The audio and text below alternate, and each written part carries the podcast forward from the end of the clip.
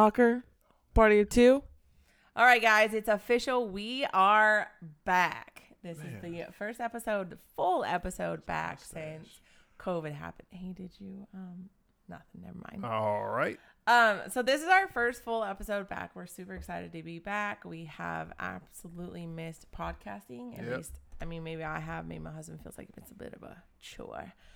But if he's It's a lot of work. wise, he won't say that. It's a lot of work, but hit Uh, the well, let before you get deep. It's a lot of work, but once you once we were doing them every week, yeah, right? once you're in it, it's, it's nothing. not. But setting this up today, Oh the, my the 47 minutes, remembering to put stuff here. How do we have it before and all this and We that? would get the camera and the lighting set up, and then he would sit down, bump the table, and knock the whole The whole thing's over. off. And then the camera would just run off to the side. Like there was just, it probably took us. What did we start around noon? Yeah. It probably took us a full hour just to get our setup done because we haven't done it for so long, and we didn't remember. Like we were looking at old episodes, trying Mm-hmm. to figure out how we had it all set up. Like it was just a whole thing. But now it's set up. We're good to go. We can get we can get back in the groove. in the in the groove, right in, In the, the groove. right in the groove. Okay. All right. Oh, go if, ahead. if you're if you're just joining us, um, we were podcasting. We had just got started right before COVID happened, and then obviously COVID hit, and the world got turned upside down, including our personal world. Um, so if you're just joining us, this is our official relaunch. But we do have some previous episodes. You should go go back and listen to them. Some of them are pretty good. Um, I mean, I think so. yeah, all the ones with her were pretty good. Yes, definitely. Your solo ones are questionable. Right. So we're just going to discuss kind of what happened. I know that everybody has a different experience or had a different experience with COVID and just kind of catch you up on our last year, year and a half that we've been gone and then we'll just pick up from there. Yeah. So, uh, so we did a few episodes before uh, here in Maryland. They shut the schools down, and um, what it really did was it messed with, and this is so selfish, right? It messed with our recording schedule. But how it messed with the recording schedule was because the very place we sit ended up being a school desk, along with another part of the house with another desk that was bought.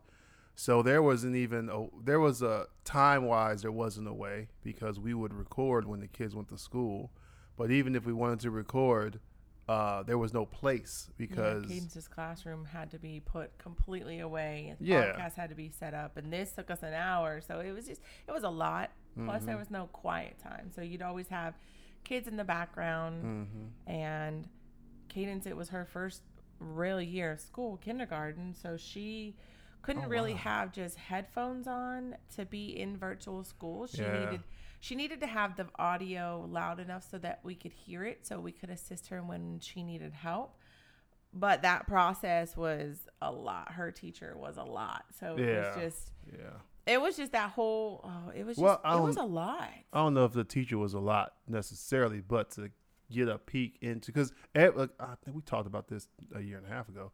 All the teachers and parents and students were analog people, and that's how we operated since I don't know when public school started, but that's fine. I guess when college started doing online school in I don't know 2000 maybe. So, but that's you want to do it, so it's different. But uh, it was as if the students and teachers there was a, a gap with with uh, communication. So you'd have teachers trying to discipline or really disciplines the the one part as if they were in physically in school because you can praise over the internet over the phone and you can still kind of get that good feeling yeah i did a good job. But it, it got to the point with some of the teachers where what they were trying to do instead of ignoring the kid they would draw more attention to them. And when they did that they were very loud and it just became this thing that was eye-opening to us that because I, I wasn't a great student. I mean look at me right? That was, you know I was pretty good but I understood, you know, disruptions in class are handled a certain way. So it was just eye opening when they had uh, when the kids did homeschooling because our uh, it's not our oldest in the house, his stuff was different than the youngest. The youngest You know, was even his stuff from class to class was completely different. Like there was no consistency with his. no, I mean the teacher student interaction. It wasn't a lot of pay Oh. attention and you know all that kind of stuff. It was more like the teacher just no, reads his teachers. He had he had one teacher that I absolutely adored. I felt like she was a phenomenal virtual teacher. She was Mm-hmm. very engaged. She kept the kids really engaged. The rest of the teachers, Mm-hmm. half of them wouldn't even show up and would just give virtual work. Like one, his math teacher didn't show up for weeks. He was just Yeah. always gone. Yeah. And then the other ones, there was one instance where the teacher is just talking and the kids are getting into a full on argument and Cannon was involved in it. And they It were the chat, They were first, they started in chat. And then it took it went over into audible um arguing and the teacher never once says anything to the kids. Like he never addressed what was going on. He never told them to stop. Like they were just having a full on fight. Hmm. And these kids were coming for Cannon. And I heard it and I was like, oh no, not my kid. You ain't doing this. Well, my kid was the instigator after I went and looked at it all. So, you know, but the teacher was just I- I felt like the teacher was on autopilot. I'm just going to get this out. I'm going to do it. I'm going to check the box. I'm done. I don't care if the kids are engaged. I don't Yeah. care if they are learning anything. I don't care that they're sitting here, they're arguing. Like it was really, it was a lot. hmm And uh, again, I think it's because the teachers, they were just, uh, at least for the uh, youngest, they were just thrust into this figure out as how to work Zoom because it wasn't Zoom before; it was like Microsoft Teams, or something, yeah. and they changed that But we a week even, before the thing. we didn't even participate in that. So March, What do you mean? March, uh, was it March 17th when they shut it down? And they said that was going to be the last day of school or whatnot. Yeah, we opted to keep the kids home the day before and said, well, if they're not going to go back to Yeah, school after that day, like whatever, yeah. we're just going to keep them home today. And it was the third quarter, and this probably happened Oh, that's all right. across the nation. And they said that you had to attend virtual school or you weren't going to pass. But Mm-hmm. it was so completely chaotic and messy. I just said, you know, we're just done. We're done. It doesn't matter. Like, Cannon has straight A's, even if he missed little bits of whatever, it's not going to mess up. And I did not, I did not think that the school was going to put any weight in that last quarter. I just figured they were going to give everybody a gold star and we're good to go. And Cadence was in pre K, so I really wasn't going to stress about that. And I was Mm-hmm. super hopeful that we would go back to school in the fall. So we didn't even participate in teams like March. March 16th or 17th, when our kids were done, they were Yeah. done for the whole year. Summer started. I thought they did something. I can't remember. Yeah, they did because the uh at the end. Well, I don't know. I remember at the end of the year, the school was like, "Ah, fourth quarter didn't matter anyway," and you were upset. Like, well, you were giving the kids assignments. No, we and- didn't participate though. We didn't. No, it Or maybe that was just So- an email. COVID happening really enlightened me that I ha- I actually have anxiety or it made it worse Oh, or yeah. something like that. Like You're I horrible. wow, thanks. um I didn't realize like I used to back when I worked for the government, I would come home. Do you remember this when I would come home some days and I would just be broken and crying and you're like, "What's wrong?" I'm like, "I have no idea. I just I can't help it. I'm just crying." I remember you came home one day and not know, unbeknownst to me, I asked her what's for dinner, not meaning are you gonna cook dinner, but almost like, eh, well, what do you want? And my schedule had it where I was off on a Tuesday or whatever, and she was just slamming oven doors and throwing stuff, and we talked about it afterward. Yeah, because I honestly was just like, well, what's almost like, what do you want? But since then, I think we talked or something. And it was like, oh, so on my days off like that, when she did work down there, I would just kind of throw something together for dinner. So all she has to do, we role reverse, role reverse. So so sexist. So when she came home, things like dinner and like the house being put together and the kids kind of being done were already in the works, and all she had to do was double dutch her way in or go upstairs and cry. So, So I think that's a very common thing that happens in a marriage is that whoa, we're talking about your anxiety. I know, but you you open this can. We're we're diving in. Let's dive. Um the so for our specific situation, when he asked for dinner, he was not asking me what am I going to get up and cook for dinner. He was asking me Do you have something planned for dinner? Or Yeah, should I ask? Or should I figure it out? But he literally said, What's for dinner? Mm-hmm. So in my mind, he's saying, What are you going to make for dinner? You just went and pulled a 10 hour shift. You spent three or four hours in traffic Mm. Plus and all parking. that. And it's time for you to make dinner. What are you making? So when when that phrase comes out of a man's mouth, A it man- triggers Do you want me to leave?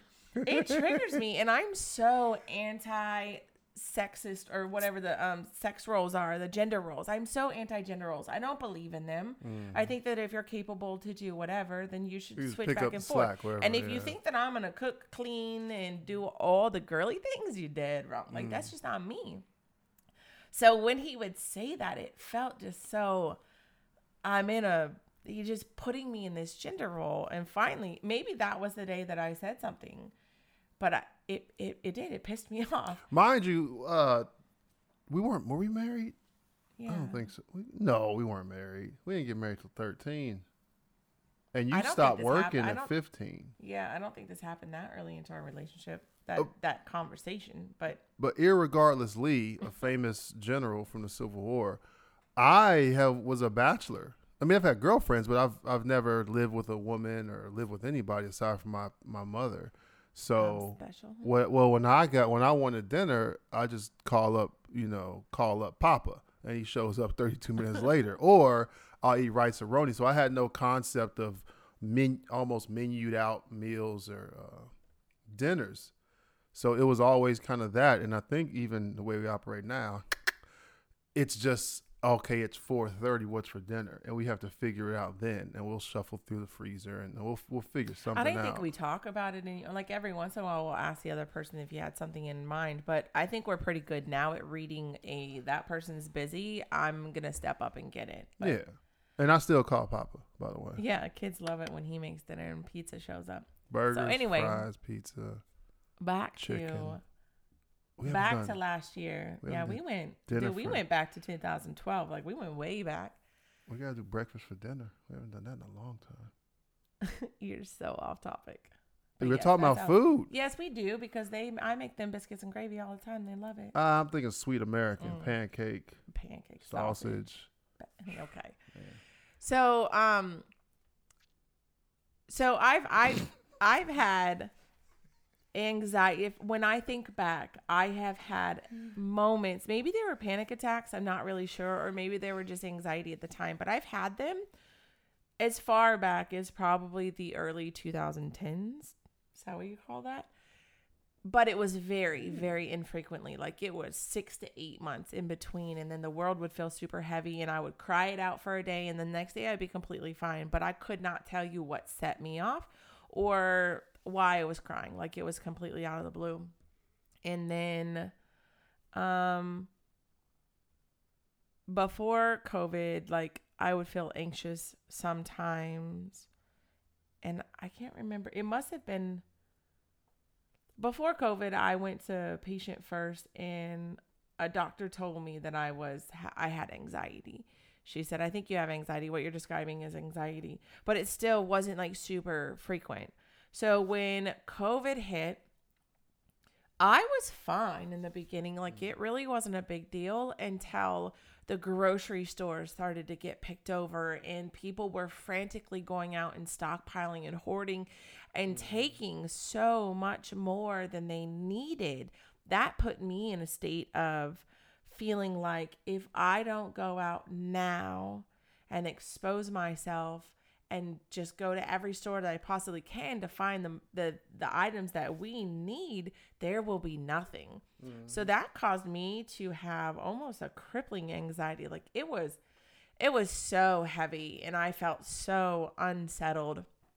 And then then the schools closed and everything like that. Like it just compiled what I was already feeling and it was a far heavier load than I was capable of carrying. Like, I know that we had to social distance and all of that stuff, but I really withdrew from people. Like, I used to, in my group, I used to have personal conversations via Facebook um, private messenger all the time. Like that's how you talk to me. That's how everything. And I was really good at managing it. But during COVID and during all of that that was going on, if that Facebook Messenger made a ding, it caused me to have even more anxiety. Like it created so much anxiety, and I would become angry. Like, I don't have time right now. Like, people just want something from me. I have nothing to give. Like, it was mm. really, it was a very, it was a very traumatic year for me mm-hmm. mentally. The kids, I mean, other than than not being able to adjust back and forth from school and home. Like the second a teacher said that they were on break, they were on the couch in a blanket snuggled up with an iPad ready to chill like it was Saturday and we had nothing to do. And then they had a hard time going back to school. But I feel like, well, I do feel like Cadence kind of, um, I feel like she developed almost an unhealthy attachment to me during that period and i think that maybe she also had anxiety that we weren't aware of because she she got to the point and she's getting better now but she Mhm. was to the point where if i got up from the couch to go to the bathroom she came and sat in the bathroom or outside the bathroom like i couldn't go anywhere in the Yeah. house without her like she just would not be alone sometimes she would stay with you but most of the time she had to be with me nonstop. Like it was, and then that was suffocating. Like it was just a lot. And I'm not, I know we're not the only family that felt that. I think that pretty much everybody in America felt the same way going through that. And we were fortunate enough to be able to stay home with my schedule and then her having uh, a, a home business. The people who still had to go to work, because I still had to go to work, but my schedule I was off Monday or Tuesday, so you know, I or work Wednesday, Thursday. So it was a uh, the schedule changed where I was at home and I could pick up the slack. But there were some parents out there, their kids were just in the ether, just they had to figure it out because they still had to go to work, like me, but they're going to work five days per week and it was I remember watching uh, the youngest on uh, at school, and it'd be grandparents and things in there, and you want to talk about disconnection, disconnecting, disconnection, being disconnected. Um, my in uh, my father is seventy five. He specifically doesn't want anything to do with computers. Her parents, a little up there too, but they're aware of the Facebook and all this stuff. There were grandparents on there who I thought were the grandparents that were just out of it, had no idea. And sometimes the uh, what five year old, whatever pre K is, they would school them going through this kind of stuff. But yeah, Oh, it was a yeah. it was a it was a heck of a heck it was a heck of a year, but it was just challenging, and I think everybody was struggling with it. Um, and the, it's a big adjustment because trying to figure out what do you do, like she was saying, because sometimes our oldest would have a forty minute block, but the teacher will be done in twenty six minutes. So then, what do you do? Yeah, I felt like he had, it Tell was him crazy not to he relax. had, yeah, he had like 30, 40 minute breaks in between all the classes. And oh then, yeah. Then the youngest, she had no breaks. Like it was back to back to back. She had a 10 minute move break in the afternoon around two. yeah. And so she would sit like she she was sad a lot and she cried a lot. And if you told her she had to go to school, like she was upset. But in You could feel, you could the see the previous year in pre-K when she got to go to school part-time, she loved it.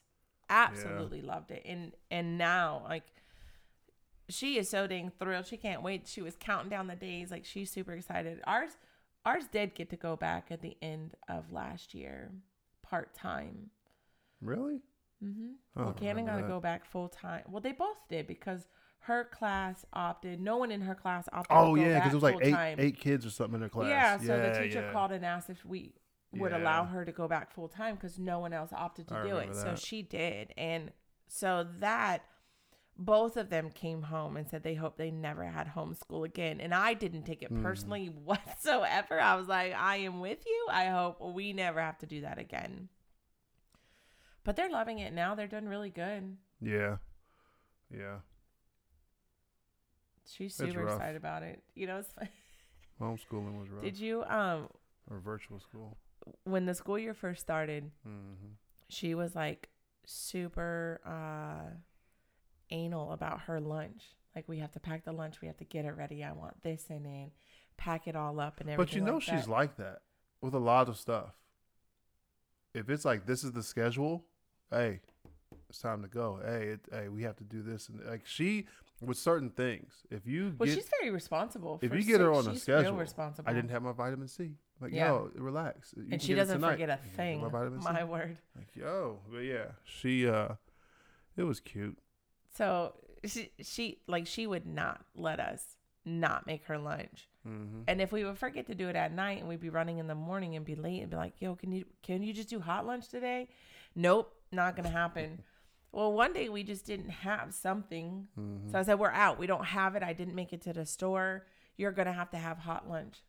I said, "I promise you'll like hot lunch." I loved hot lunch. I was never allowed to have it as a kid because we didn't have the money for hot yeah, lunch. yeah. I said, "You'll love hot lunch and it's free, so just get it." mm-hmm. Man, she came home and she said, "Oh, school lunch is good. I don't ever want to pack a lunch." That was this year. yes. Yeah. And she is going hard. She's gonna be real upset when it goes back to paid lunches next year and she's back to Yeah. packing a lunch. But yeah, but she's uh, this episode's gonna end up being about her. Uh, she is like that. She's very, uh, you say responsible, like meticulous, man. She's like, if it, if I tell her, you know, all right, it's two o'clock, you have your shoes on, your so like, she's like, okay. It, more so when it's a routine thing. Even when uh, we would do the seat belts, like, all right, we got to go to the store, and she had the two clips, the chest and the and the, and the Oh, legs, yeah. the bottom. I would always ask her, you got one clip, two clip, like it was a thing. Wait, wait, wait, I don't have the second clip, and now she's got the seat belt and booster and all that. But yeah, she's uh, she's pretty funny. She's very funny. Her- Anyway. her, British accent kills me. Yeah, So she watches we, Bluey.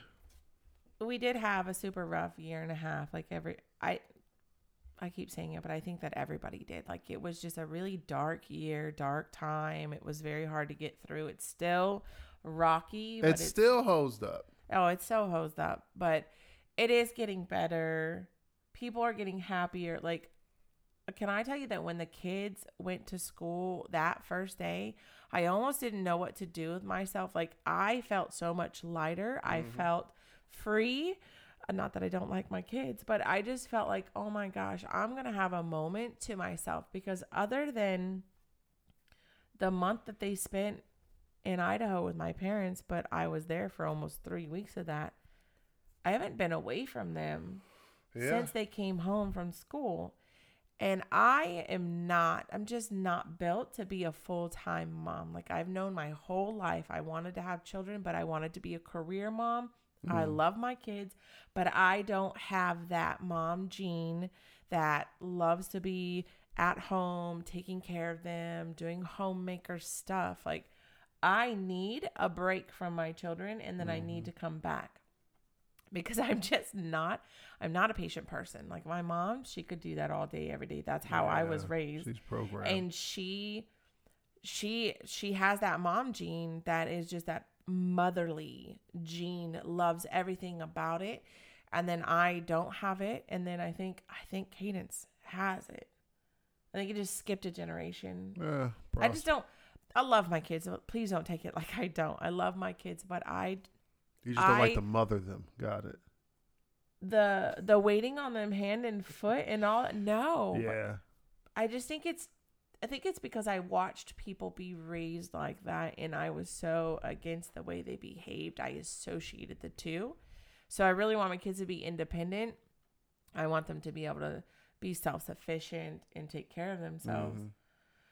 So, I I mean, we could have had a party. We could have had a full on party Mhm.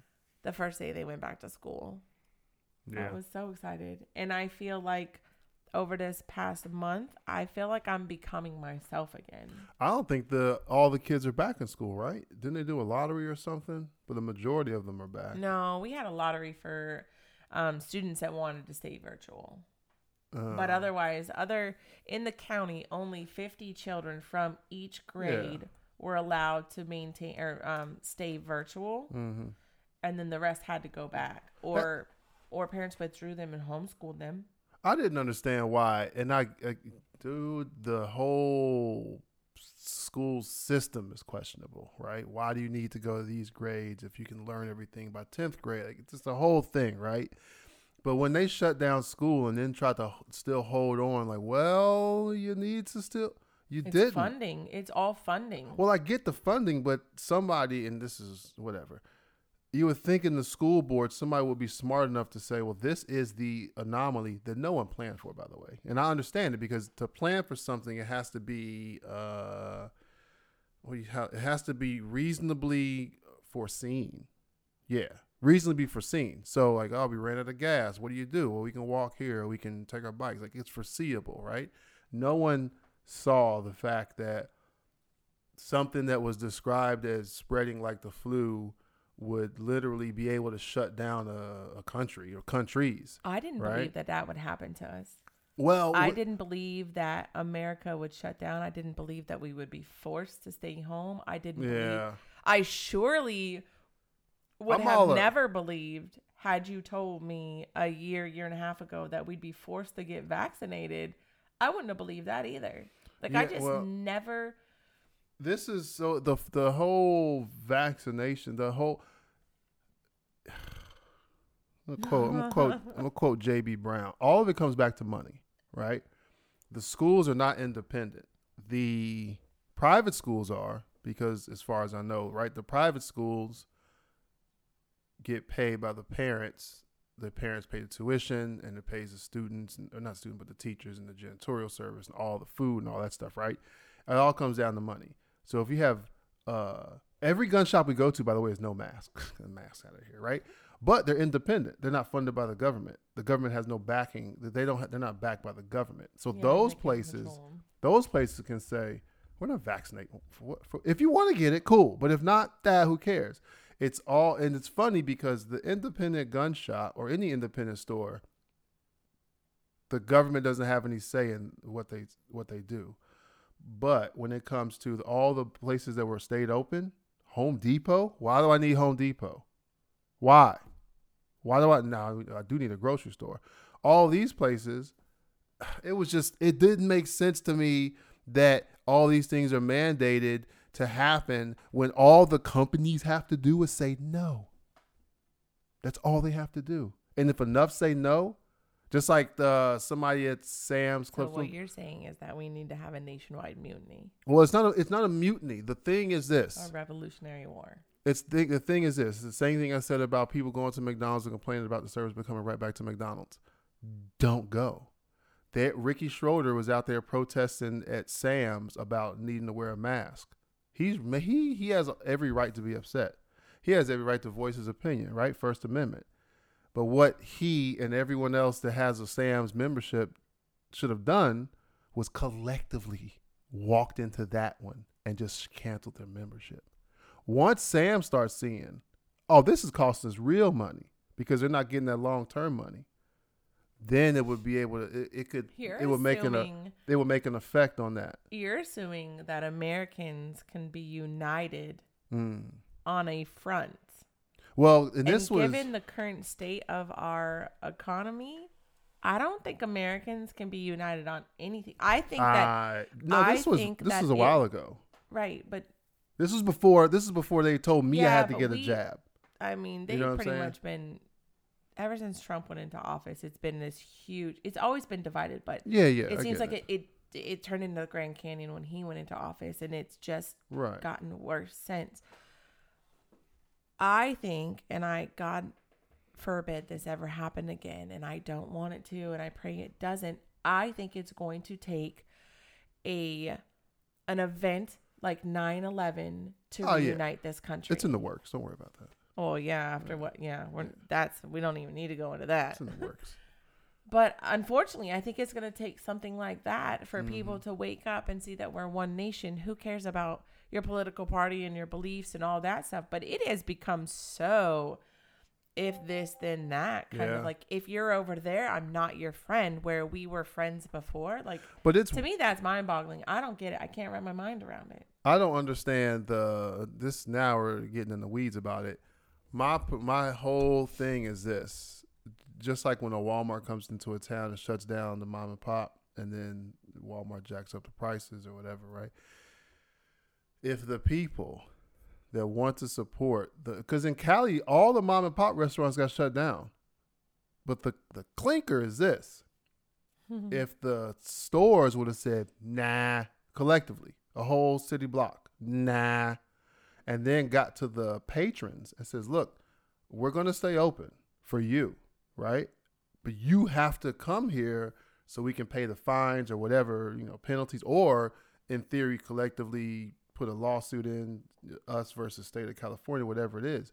But you'll you saw a lot of these companies and stores just shutting down, and then we're stuck with Amazon going up fourteen thousand percent Oh in my profits, and no one is looking at it going, it, it's not morally right to shut down the donut shop up here, the independent walls, while Krispy Kreme gets to stay open. You both serve donuts, man. Right. That that's the part that I didn't understand, and that's what I mean collect that and collectively. And you can't do it nationwide. And nothing's nationwide. What is what ends up being nationwide is street level, block level, community level, city level, or county city level, where man, everybody in you know Jonestown, isn't that where they drunk the Kool Aid, or that Jamestown? Oh, it's all the people down in Jonestown. Oh yeah, man, their their stores because that's how it was on the Eastern Shore. Oh, their stores are still open. Mask, no matter, they don't care. Just you know, come on in. Well, even here, when um, you go down to Calvert County or St. Mary's County, which is really just a hop, skip, Mhm. jumping away, Mm-hmm. it's so different. Like when we went, Yeah, I think I went down there with you to get chlorine, and you're like, they don't wear masks here. I'm like, yeah, because the gun shop's down there. This is 10 minutes from our house. And in Charles County, you Mhm. can't go into a store without a mask. Like, you can't go anywhere without a mask. Dude, you, up there where I work, there's a 7-Eleven, uh, two minutes from where I work. Right, if you go right down the road, eight minutes, you walk into that 7-Eleven, they've never heard of COVID. the the the the uh, the uh, we call it, workers don't wear masks, and this is my thing. Look, I'll just say it. Let's get political. oh my gosh. no, but No, I'm scared. No, no. It could, here's the and this. I've said this before, not on my podcast because I haven't uploaded He's a in a long time. theorist, guys. No, no, no. My thing is this: never in this world, in this America, in my lifetime, has someone been so concerned about someone's health status. Right? Never. What are you doing? No one, no one ever walks into a store and just yells out, you know, I have chlamydia or I have whatever. It, it was no one's concern. The concern was always this: if you have whatever ailment, take care of it. Go to the doctor. Do what is it? Holistic. But now in today's world, if and the whole logic bet- between vaccinated and not vaccinated in today's world, you can have a person, and it happened at work right when the stuff jumped off. You can have a person in a place with a mask on because they feel ill or whatever it is, right? Because it's it's been, by the way, masks Oh, my word. mask has been an option since 2001. I used to travel the world. I was a globe trotter, you'd say. Every time I went to uh, Narita Airport in Japan, they would fly to California. Every Asian, Japanese, more specific, right, had a mask on, and it was. I used to look at them and go, "Eh, okay, right." But now, if you go to a store with or without a mask, someone has something to say about it. And the whole if you have it, if you don't, if you had it, or you, if you had, if you, ha- oh boy, if you've been infected and got over it, great. If you've never had it, never been vaccinated, great. You've been vaccinated. I don't understand why this is anyone else's concern when everyone votes with their dollar. So if you want to again put a store out of business or keep a store in business, if you feel like the store needs to mandate masks for everyone and you're in there still spending your money and that store is not kicking the person out without the mask, you're voting to keep that store in business when you don't agree with that store's ethics or morals. Ethics are human, morals are store. Yeah. Ethics. Ethics are for business. It's that simple. But people now, not now so much, you can still find videos. They were backing this. You need to wear a mask, getting They three feet within people. Yeah, and then and the I'm person thinking- without a mask would spit on the person with the mask. That was wild. But I remember some people that didn't have a mask were just like, just leave me alone. Let me get my stuff and get out. But these people would close the distance and just follow them around the store. And I'm thinking, if if they have it, if I had a compromised immune system, yourself. yeah, I'm not getting around somebody. Let alone if they had, and that's a whole I dude in the very beginning, I went to the grocery store. head there was- wrap. No, I had my mask on, and there wasn't a lot of people there. Like it was very, very few people in the grocery stores in the beginning Mm. around here. And there was a, a woman who started to come down the opposite end of the aisle that I was at, and we were headed towards each other, and we were approaching the middle of the aisle where we would be close to each other. And I coughed to clear my throat, and she goes, "Nah, hell no." She turned around and Mm. she went the other direction, and I Mhm. was like, "What is?" I mean, I get it. I get it. Like you don't know who's sick, who's not sick, Yeah, and the media did a very good job. Of, dude, you want to talk about plugging? Oh they were just like, if someone looks at you crooked, they've got COVID. You're gonna catch it. Because remember, before you, you were a freaking worry wart, dude. She would buy four hundred seventeen thousand dollars worth of groceries and leave them out on the little walkway for eight days. And I didn't understand it either. I, I, I, didn't, I didn't definitely understand it. Lysoled them down. But that's what I we were being not. told. I That's what we were being told. Like if you touch something, that's what I'm saying. My anxiety got so heightened during that time. yeah. Essentially, I became my mother. My mom is a germaphobe. What's going on? Oh, yeah, you better not say too much when she Yeah. listens. My mom's a germaphobe. Like she, if somebody is sick, she's walking around the house with a Lysol can, Mm. spraying everything. She Mm-hmm. quarantines you to your room. Like you're, she very rarely gets sick because she's so germophobic. So yeah, when we went to the grocery store, like I would Lysol the stuff down, Mm. wouldn't let the kids touch it, like let me put them away by myself, wash everything down, clean all the counters, like everything. Mm-hmm. I I ruined my freaking steering wheel. That's how crazy I Yeah. got with it because I would put the sanitizer on my hands. You were. I would rub so I would put on a pair of gloves to go into the store. Oh, okay. I would take those gloves, I- I'll pull one off and take them off like a doctor Mm-hmm. Look would before you. I got into the car. Mm-hmm. And then I would sanitize my hands, sanitize my keychain or my key, my doorknob, my steering wheel, and in the gear shifter, anything that I was going to have to touch, even though I took those contaminated gloves off before I got into my car. Like I was making sure that I was not going to be the reason. In my most of my anxiety came from not the fact that we are immunocompromised. I don't think that anyone in our family is um, in our immediate household. Right. But at that time, if your family member got it, you were being put in the hospital and no one was allowed to be there. Of which and Mm. I felt like Oh. Cannon, if you give him an electronic, he'll be like, yeah, whatever, Mm-hmm. cool.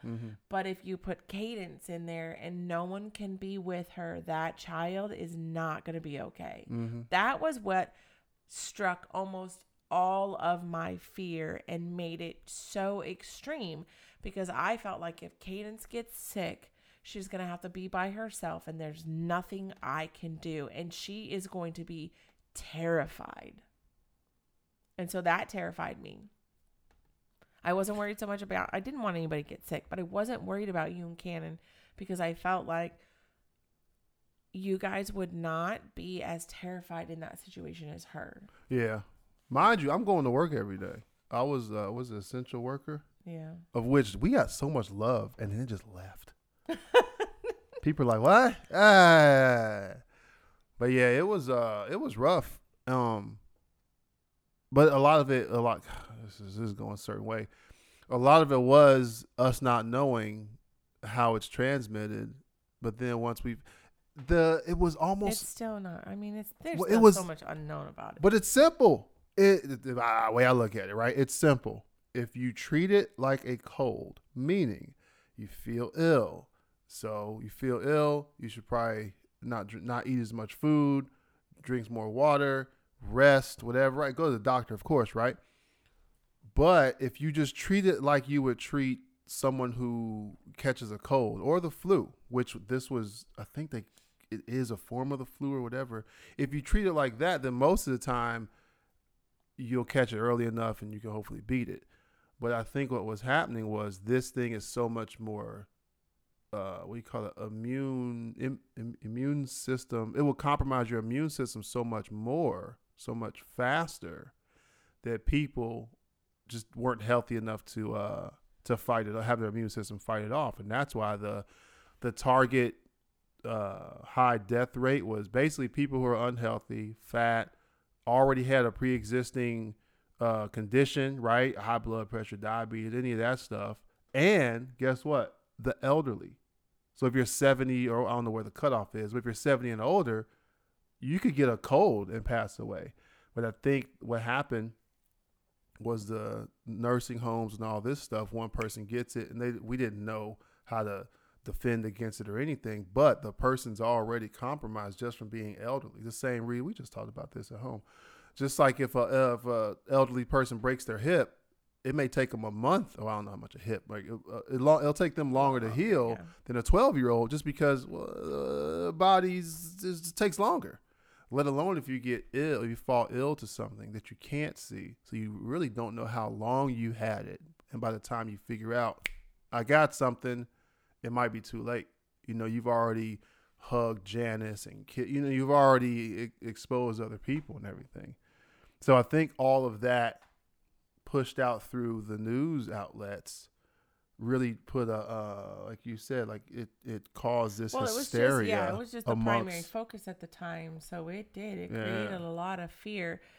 and I'm all the about COVID, I'm the all COVID about protecting situation really isn't different today than it was then, but it's just not in the media as much. But if you look it up, there's same similar amount of cases, Mm-hmm. similar amount of deaths. Like everything is similar, but it's just not the primary topic anymore. Like Mm-hmm. That's what I was. Uh, this was months ago. Now I told. I think I don't know. I think the the un what do you call it? Non FDA approved vaccines were out there. I was telling guys at work. I was like, Man, "This is it. What else can you do?" So yeah, wash your hand. You know, do all that stuff. But because uh, we kept going, we kept changing what we allowed at work and all this kind of stuff. Two people in the vehicle, you know, all everything. And I was just talking to the guys cordially, just like, what else you gonna do? Take care of yourself, right? Wear your mask and get your what's it called, hand sanitizer. But there's not a whole lot more you can do. But then on the other side of it, because there were some asymptomatic guys at work, I also thought more so with me than you. What if I get it and beat it, and then know, I have the antibody? Like, w- what part of it is that? Because there's to this day, there's some people I like to say I'm one of them that can feel a cold coming on Monday, sore throat, and by Wednesday, Thursday, they're over it. and yeah, you some of it- recover really fast. And some of it may just be that their immune system's good, they recognize things. So I was thinking that too while we were all, well, me at least, were out going out every day to work and doing all this, you know. The 10 person limit, we got 50 people I work with every day and we all huddle up in a room. But I was just thinking, like, well, what if I, because we thought we had it for a while. But I was thinking, well, what if I have it now? If, if I have it or had it, do I expose my kids to it? And there's no, I mean, you can get the test. All my tests uh, have ever come back negative. How long do you think that's gonna last? So like when we came back from Puerto Rico and Cadence was sick, like I Mhm. was just certain, like, oh my Mhm. gosh, I took my kid to Puerto Rico, I got her sick, she has COVID. But you know that happens if you international, internet. Well, I guess it is right. Internationally travel like that, the change in uh, I don't say climate, but just environment. It's like when you move to a new place. Sometimes you'll have crazy Yeah, yeah. allergies. I think it's the same with that. Yeah, but hers all started from an ear infection, which Yeah, she's by swimming in that pool all week, I'm She's pretty four sure and a that's half, where it dude. came from. But She gets ear infections. but immediately, like before you would think, oh, they have the flu, they have the cold, it's no Mhm. big deal. Here's this, go lay down. Though the best the thing, way, but the just the way that you treat somebody being sick now is so different. Like I got something to talk about with that too. I was felt like- definitely in your ear. I felt so responsible Eh, for oh my gosh, I have to take her in. I have to get her tested. I have to ensure that I do not expose anyone if she has COVID. yeah. So I had her and myself tested just so we could be sure. And the Right. rapid came back negative. So they did a PCR and that came back negative. And then the doctor says, well, you know, it's a tricky virus. You could still have it. I'm like, what? Well, I was talking to you about that whole PCR thing. I think the inventor was like, "Yeah, they're only like forty percent correct." Like, hey, man, don't tell me that. But the, the whole thing is wild. I feel like, I just feel like, uh, I don't know. I don't know that there's any solutions to it at all. But I just feel like you I just kind of have to live your life the way that you want to live your life and take the risks that you're okay with taking with. But I think you have to, at some Mm-hmm. point, you have to pick what is okay enough for you and Yeah. move on because it's never going to go away. Because some of the, I, I think it will it will subside very similar to the flu. Because I remember when uh, H1N1 was this big thing, and it was, and now it's just go get your flu shot. Oh, you get a CVS? Yeah, go get your flu shot. Yeah, I think it's going to turn into something like that, but I don't think that it's ever going to fully give, go away. No, polio's still around.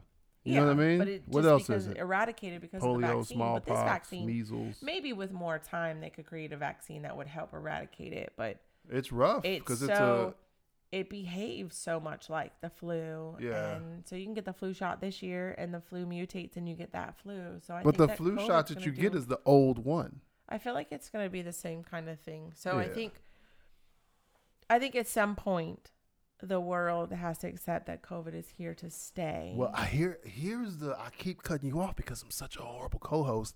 I think the world knows that. It's the federal government, which, by the way, how the federal government and the CDC in cahoots? The mm. WHO, the WHO isn't even in cahoots with these guys like that, right? They're the ones that are like, all right, well, we got to figure this thing out. We're how we'll house all the diseases, but the American federal government are the ones that are hosed up because I truly believe this 100%. If sound like Biden, he's Oh, like, get the vaccine, whatever he whispered. but I truly believe if, and I thought about this a year ago, oh, a year ago maybe, if they would have said, if they would have, if the federal government took what took what the CDC said about spreading and all this, and uh, not necessarily Dr. Fauci, but if they would have just said, okay, this is what we have now, these are the precautions you can take to help prevent it, prevent getting it, which would include getting your vitamin D, vitamin C, vitamins, like eat, becoming a healthier person to help your immune, immune system out, first of all. Secondly, right, washing your hands. You want to wear gloves and masks, putting all that out. And then saying, okay, states, take care of it. Then we could self regulate.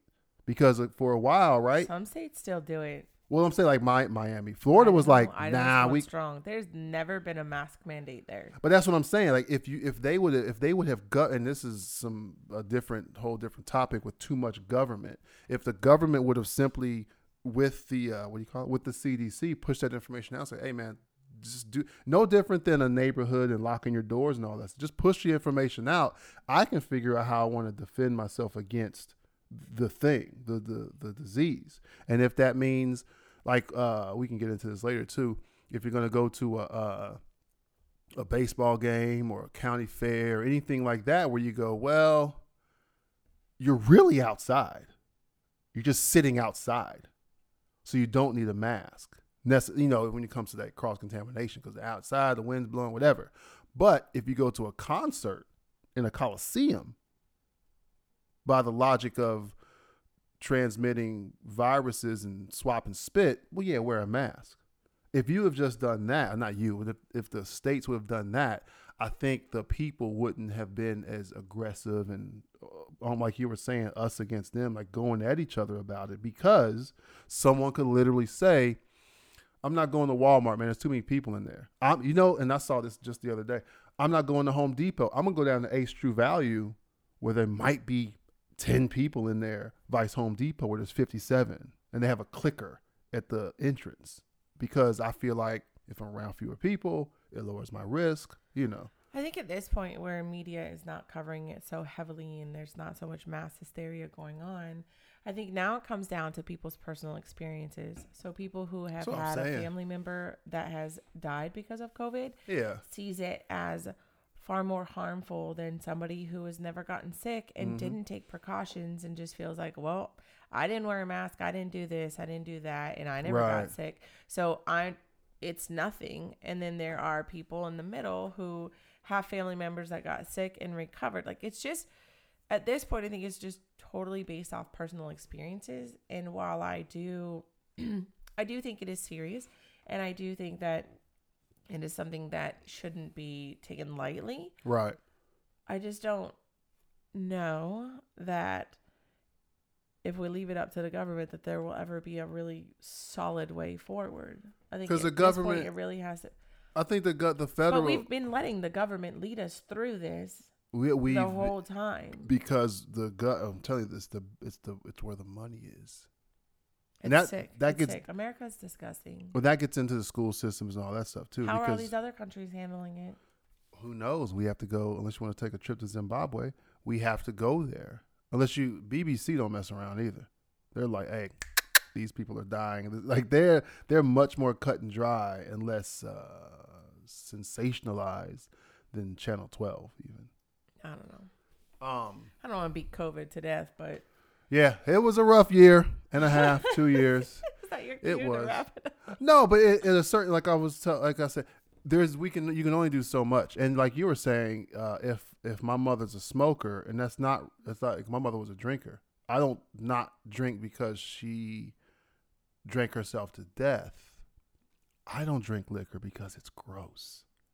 But some people would take that alcoholism, that cancer from cigarettes, or you know uh, anything that you almost I guess choose, well, choose, you fall victim to they would just advocate against it. Where I look at it and I just think you're you're always your own person, so you have to figure out your lane in the world.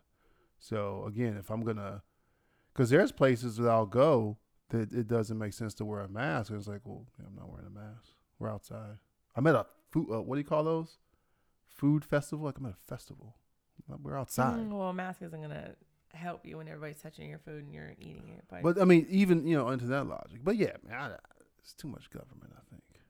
I look forward to the day that we can look all the way in the past at this They're gonna and say, think "Yeah, we're it nuts. sucked." They're gonna think we were the same way. The same way people look at the and which which is weird. The same way we look at the I think it was the '60s and '50s and '40s. Whatever, like these doomsday bunkers in mom's house, right? Like, oh man, that's crazy. They were crazy. There's still gonna be 4K footage of people uh, punching each other for butt paper. when you can literally, this is gross. Use your hand. You can use a rag. Like they were flipping out over some Charmin. That's how I And I'm felt. like, Like, wait toilet paper is not what I'm going to feel No. super necessary to have. Let me You- hoard that. Now, when I saw toilet paper and we were low, I would grab it and I kept one extra case. Normally, we don't keep an extra case at all. We wait until we're down to the last little four pack. yeah. and there's one in each bathroom and say, hey, next person goes out, grab some toilet paper. Then I kept one case on hand. Yeah. So yeah. if, if I couldn't find any, then we had a little bit of a buffer. you throwing stuff for? But at the end of the day, I was like, I can literally get in the shower. I I have a sock bin full of single socks that are just missing for days, and that is bring real socks. back. So, you know, I can use a sock and just throw it away or wash it if I'm really. Yeah, we got a backyard. You can spray it down first. But I uh-huh. thought there were so many alternative options to toilet paper, but protein. There, I mean, I guess we could have. We started our garden, didn't yeah, we? Yeah, we grew our That gar- year? Yeah, That month or something? Yeah, March, March April. Mhm. April or May. Yeah. But I wanted to get another one back because I made a janky one in 2012. This one's much better. he didn't let me help with the first one. I just wanted to get it done. So I was more concerned about actual food sources, Yeah. things that our family would need to stay alive, not toilet paper. Yeah. People are still out there, you know, uh, all these platforms, these websites, they're just still talking about prepping and prepping. I love preppers, by the way. Uh, people joke, they make fun of them. I love a prepper because they will. If they you were prepared. if you watch they a were ready for this. if you watch a gang of them, right, just spend a Sunday just YouTubing it up. There's some solid stuff. Things like go bags. The real question is, oh, where are you gonna go? Things like, uh, is it homesteading? Like what do you call it? Uh, growing your own food, and if like figuring out a way that if the supply chain was cut off, how long could you uh, reasonably survive? Like all a lot of that stuff is interesting. Now they get a little crazy when they start talking about this is my first knife, my second knife, my third knife. oh yeah, Ah. they get a little extreme. Because there's a there's a very fine line between survivalist and, and zombie apocalypse. But the, all the guys that are planting their own stuff, uh, I asked you about this place, off the grid electricity. How can we separate, in in theory, so we're not subject to them powering us? Like all those kinds of things, like how that kind of stuff. When it comes to preppers, I love it. I absolutely love it. The go bags and the the footwear and uh, the, the preparation in the event of the worst thing. And I'll say, I'm so old now. Maybe it's the power grid. I remember power used to go off all the time when I was a kid. Every thunderstorm, right? The thunder would happen, lightning, and the lights would flicker. And guess what? And you know We what we would do? Underground power lines, so ours didn't. Oh, everybody's spoiled. Oh, spoiled. But we would just simply would literally light a couple candles. My, my wife, my mother always had candles. We light a couple candles, and depending on if it was a school night or whatever, we go outside. I need to listen to this back because I have no idea how we just went. I don't know how we just got. We started at why we stopped podcasting, and then that led to schools. oh to no, I mean this last like just this last bit where you were talking About I might have zoned out. Exactly. prepping. Exactly. Oh, because of COVID, folks. I think, and COVID, COVID. Oh, toilet paper hoarders. to- yeah, hoarders. That's what it got. Hoarders into prepping, because those preppers don't have toilet paper. If they do, ah, they might have some. Yo, my grandma. But your grandmother was a straight. She still, No. God rest her soul, she still has 862,000 plastic bags rolled up in No, themselves, No, it tucked was, away. It was toilet paper when she passed away, and well, it was a thing and- back then. Oh, no. Oh, two ply? Well, she she lived during the depression. So, Thank you. So she did have like a prepper Yeah. mentality, but somebody once upon a time said that they were no longer going to make two ply toilet paper. And so Too she expensive. would go to Costco and buy it by the case full. Mm-hmm. She had stacks of Costco sized cases of toilet paper. So of course when COVID happened and there was a toilet, like I just thought, oh my gosh, my grandma would have been so She'd have been the plug. But she only left her house once a month. She only went to Costco into town once a month because she didn't want to get sick. She didn't want to. She wanted to stay healthy. who is this? Your mother's mother or No, your my dad's mother? Mhm. Hey, isn't that weird how that works? Your mother's a She used to Howie the- Mandel. she used to think that the black helicopters flying over were listening to. She, you, and her would have been, y'all would have been straight. I think me, her, and my mother, because my mother was, uh, she wasn't a big conspiracy theorist, but she had me read a few books when I was younger, and a lot of stuff was coming around. What was that full circle? But she was more balanced. I'm more like, I want to go full bore with it, but then I don't. Um, it just, I look, I look back at things and I wonder. It was the same thing. I think I was asking you about your job before you started um, uh, Threads by Q it's funny how all these things line up bink bink bink bink bink bink bink bink and they could have just not none of the stuff could have happened if this first thing didn't happen it's very odd It's a butterfly effect. no it, what i mean is um i met you right i had a Best job day of your life. yeah, well, still haven't gotten a resume. I met you. I, I met you, worked, quit. Now depended on you to do this. Then exploited what you had because I don't want to go work. And if you look at all these things that ultimately are bad with a dead end, and you go, well, wait, how did? Why did that first thing ever happen? And then you find out that first thing could have been a Listen. plan. Listen, listen. Let's just make sure that scenario doesn't happen when you quit your job. Yeah, no, in February. Let's get another job. Well, yeah, I I get that, but the whole the government thing, the the whole thing, when you look at some of the things, some of the thing, I keep saying thing, when you look at some of the things that have happened in America, right? You kind of go, yeah, why were we in that country in the first place? That kind of stuff. You go, oh, oh, and this guy owns that company that helped build and fund. What's going on? You get way further into the weeds on stuff than I ever do. Like you're, Well, no, this you're is- in the weeds this- kind of person. They got my they got the hooks in me for almost 21 years. I think that But I look at that. I look at all that stuff. I look at how is how you have Hesco barriers. Who made Hesco? Oh, it's a UK company. so Like, you're talking about stuff that people that have not deployed have no idea about. Like you're getting Right. far into the weeds. I think I love the weeds. Yes, you do. And I think that maybe maybe I'm naive because I choose Mm-hmm.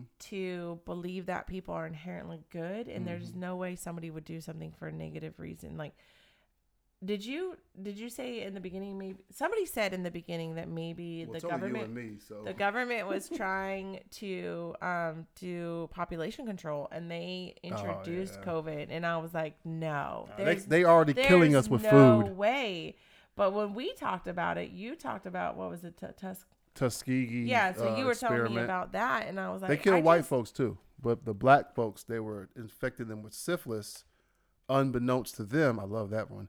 And then they would go home and have sex with their wives, and then the kids would come out. It it was a whole thing. And the, I think the men became sterile of the females, and then that goes into eugenics. And eugenics goes into Planned Parenthood. Planned Parenthood was started for eugenics. Like, it's a whole thing, not the conspiracy, but the fact that someone be, would be so vile as to say, let's infect any human knowingly with syphilis. What? And not mistaken, not do, just- not doing a hundred people and and I going, know whoa, whoa, that whoa, there whoa, whoa, facts, stop. and I know that there are things that I can look at, and Yeah. Mm-hmm. it it's factual. It happened. I still can't wrap my mind my mind around how a human being can do that to another one. That's what I'm. That's what I mean, and that's the the because I conspired to date you. That's a thing. Well, cons- I think conspiracy. It's uh, technically you have to have two or more, three or more people, whatever. But the intent was to date you, right? And not the things that I did would definitively end with me dating you, but the things that I did, I wanted to get a certain outcome, right? Cool. The problem is the with the conspiracy theory. These people usually have power, and they're so high up, so much money, so connected that they can, in theory, they can pull this string, pull this string, and pull that string, and then this stuff happens. And then with the power of the news outlets, they can further snowball that one little thing into this thing. Remember, you were talking at church about some kid that was like, "Yeah, the Arabs they suck. I hope they die." And you were like, "Whoa, whoa, whoa, whoa." no, it was Muslim." I was like, "Whoa, whoa, whoa, whoa. do you even why?" And he basically got into basically because people. It was the young kid. I think no, it was. I think it was the kid that was wearing the shirt, the anti-gay kid that blatantly wore the shirt Mm. to church. And I don't remember exactly what it was, but it was a blatantly an anti-gay shirt. Right. No, you told me about some kid at church that because he wanted to join the army and all this stuff, and he was anti-Muslim, and you heard it or something, and basically you told him, "Shut up, stupid! You're just anti-Muslim because somebody told you they're bad people or something. It's a religion. It's not a people. There's Christians there. There's Catholics there. They're Arab, right? Middle Eastern, right? Well, depending on who you ask, right? But my point with that is he was so pumped up with propaganda, and I've worked with those guys. Yeah, those guys. I mean, what they do to you? This guy's in here seven levels down. that's a very easy. it's a bandwagon easy thing. trap to fall into. yeah, Because if you would have asked me before I deployed to Afghanistan how I felt, I would have said, "Man, just just nuke the whole country, be done with it." right. But after I went there and I spent so much time with the local people and I Mhm. got to know them and their gratitude and their graciousness and just the kind of people that they are, Right. it totally changed my outlook on that entire country. Because they're not under that broad brush of they're all bad. It's like Americans. I still think that the only answer to ending the Pashtunwali code would be to take the very youngest generation to and under and start over. That would be the only way because that's in it's bred in them so Mm-hmm. Yeah. deep. It's never gonna go away. Isn't that what Marcus Luttrell did? With uh, you got to guard me because I asked you or something. I have a beard. Yeah, he, Yeah. he asked for amnesty and they, they protected him Had of the to. Pashtun yeah, Yeah. Pashtunwali code. So I don't know. I don't even know how we got to that, but I do know 'Cause I was talking that about the kid our official episode back is crazy long, and so we should probably wrap it up. No, this is time. We got to talk about the. What are you talking about? It's not time, oh no, this is it's time's off. bro. We started. Remember, we did 20 minutes trying to set up. We're 14 minutes, I think, back. So what's that? An hour and six? Um, yeah, that's a long episode. They want to hear from you. No.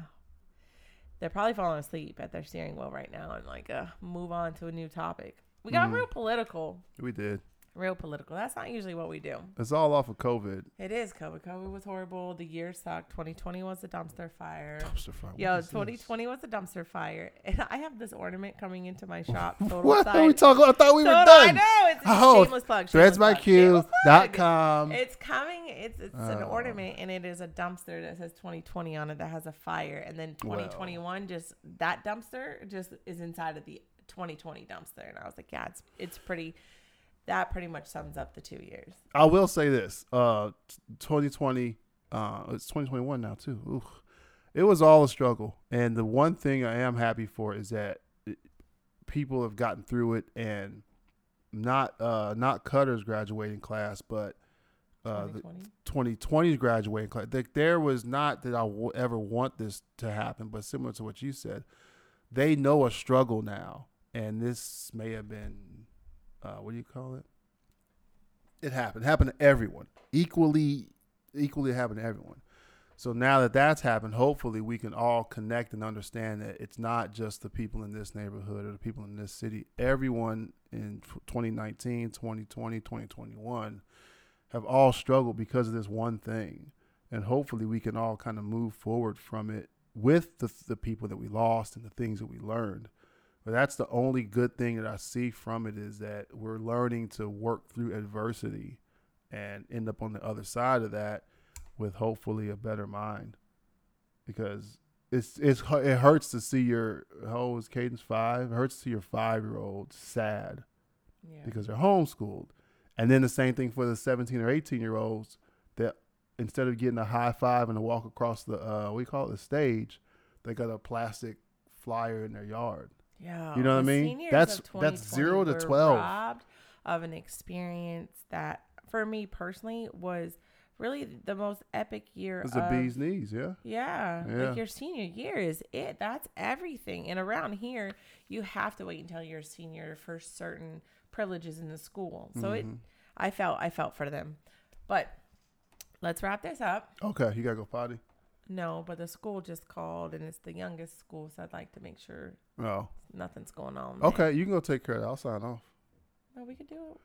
All right, uh, we're on iHeartRadio, iTunes, and Spotify now. If you want to download uh, any of those, thank you. Uh, subscribe to the YouTube channel, follow us on Instagram. We'll upload and update on all those, Facebook and everything. Also, like and share. Please get the word out that we're back. We're B A C K. Also, also, if you listen to podcasts somewhere and it doesn't have this the our episodes, let us know. We can message us on all those platforms, by the way, uh, and we'll try to get it uh, into their system. You're gonna message him. Message who? You. What? You're the uh, the guy behind the messages. Yeah, Facebook, Instagram, whichever. Yeah, gotta go. This is a nurse. All right. Thanks for uh, listening. See you guys later. See you guys next week.